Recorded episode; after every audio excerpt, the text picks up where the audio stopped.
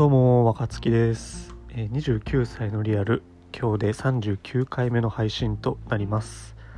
こちらの音声配信は4月に30歳を迎える僕の、え30歳になるまでの29歳のリアルな心境や心の変化みたいなものをお話ししていく配信です、えその日あった出来事とか考えたこととか内省的な内容になるかなと思っています。でなんやかんやで3日ぶりぐらいの配信になっちゃっています。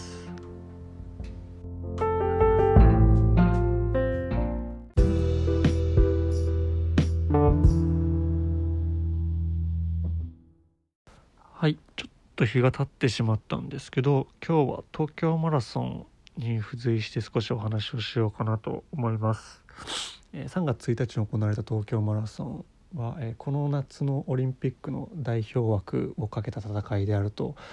いうところで非常に注目度高かったですし、えー大迫傑選手設楽悠太選手井上大仁選手といった、えー超有力どころの選手が出場して、えーかつ海外招待選手も2時間3分台の記録を持つような選手がいたりと、えーかなりハイレベルな大会でした。で結果は、えーもうご存知の方多いと思うんですけど大迫傑選手が自身が持つ日本記録を更新して日本人トップの4位に入賞というところで、えーほぼ代表の座を決めたかなというような結果でした。で今回の大会は、えーペースメイクが非常に速くて序盤から、えー日本記録どころか、えー2時間3分台が出るような設定タイムで走っていてで軒並み日本人選手がそのペースを日本記録を上回るようなペースで走っていました。で、えー特に井上選手は序盤から、えー先頭集団の本当に先頭を引っ張るような走りをずっと見せていて大迫傑選手はその先頭集団の後方についていくような展開でした。で設楽悠太選手は、えー調子があまり良くなかったのか第2集団に属していて、えー最後の最後までペースが上がりきらず終わってしまったという形なんですけど、えー井上選手と大迫選手は序盤から飛ばして、え日本記録を2分ぐらい更新するような23分更新するようなペースで走っていました。で途中で大迫選手1回落ちてしまうんですけど22キロぐらいで、えー、と32キロぐらいで今度逆に追いついてきてでトップの1位と2位をもうかなり先行っちゃったんですけど、えー先頭の4位集団には徐々に追いついていって最後何人か抜いて4位でフィニッシュするという素晴らしいレース展開を見せて一方で井上選手は30キロ過ぎたあたりから、えーハイペースがたたったのか猛烈に失速してしまって最後は26位に終わってしまったというような結果でした。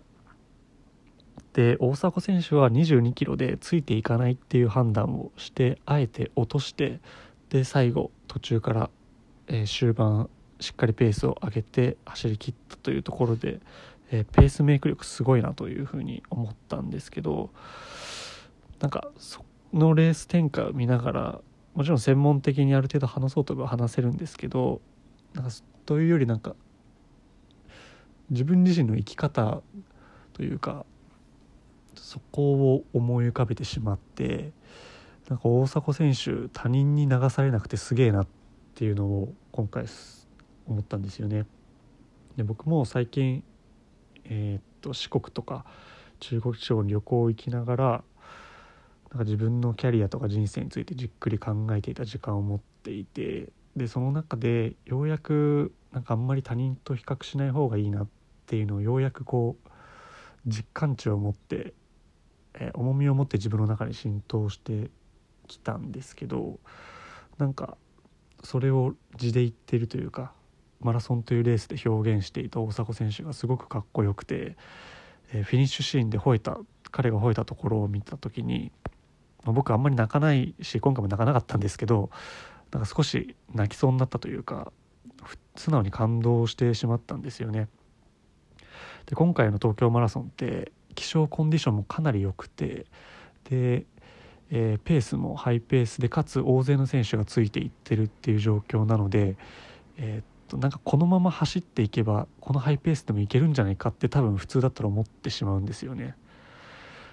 でハイペースでいけそうだし行きたいなっていうふうに思う中でしっかり自分の体と相談してついていかないっていう判断をした大迫選手もちろん挑戦して失速してしまうっていう恐れもありながら挑戦するっていう選択も取れたと思うんですけど多分それ以上に今回は着実に結果を残すっていうところを目的で持っていたと思うので何て言うんですかねそのレース中の興奮状態にならずに冷静に自分の目標を達成するために自分らしいレースメイクができたっていうところがなんかすごい実力もあるし一社会人というか一人の人間として見てすごくかっこいいなと思いました。なんかほんとこの12週間いろんな100分で名著とかいろんなものでインプットをしているんですけどなんか全てが他人と比較しないことが大事みたいな入り方をインプットの仕方を僕はしてしましてしまっているというかなんか自然と他人と比較しないようにしようっていうふうに全てがインプットされていたところなので今回の東京マラソンも自分自身が陸上とやっていたということもあったのかわからないですけど大迫選手の走りを見て他人と比較しないで自分のスタンスを貫き通すっていうところがすごく印象に残ったんですよね素直に。今まで僕ずっと何々すべきっていう考え方で生きてきたんでえー、っと前に中島君と話したラジオでもそれ言ったんですけどなんか他人の期待に応える生き方というかなんかそんな風な意識で生きてきていてなんか自分の物差しで判断するっていうことは意外になかったなっていうことを思っていたので思っていました。なのでそれ以上あんまり言うことは今ないんですけどうん、なんか他人と比較しないで自分の軸を持って走り切った大迫選手かっけーっていうふうに思いましたというお話です。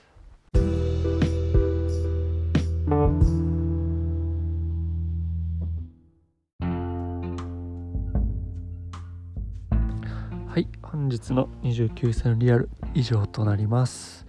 えー、今日は先日行われた東京マラソンの話をして、えー、大迫傑選手が最後まで自分のスタンスを貫き通して結果を出したというところを見て、えー、なんか生き方としても他人と比較しないで自分の物差しをしっかりと持つというところですごく、えー、いつも以上に大会が印象的だったなというお話でした。で多分これ3日ぶりの音声配信なんですけどなんかあんまこんなこと言いたくないんですけど喋らない3日間ぐらい喋っていないと話すのがなんか下手になってるなっていうふうに思いました。なので改めてまた明日から毎日継続していけるようにしようと思います。はいそんな感じで今日は終わります。さよなら。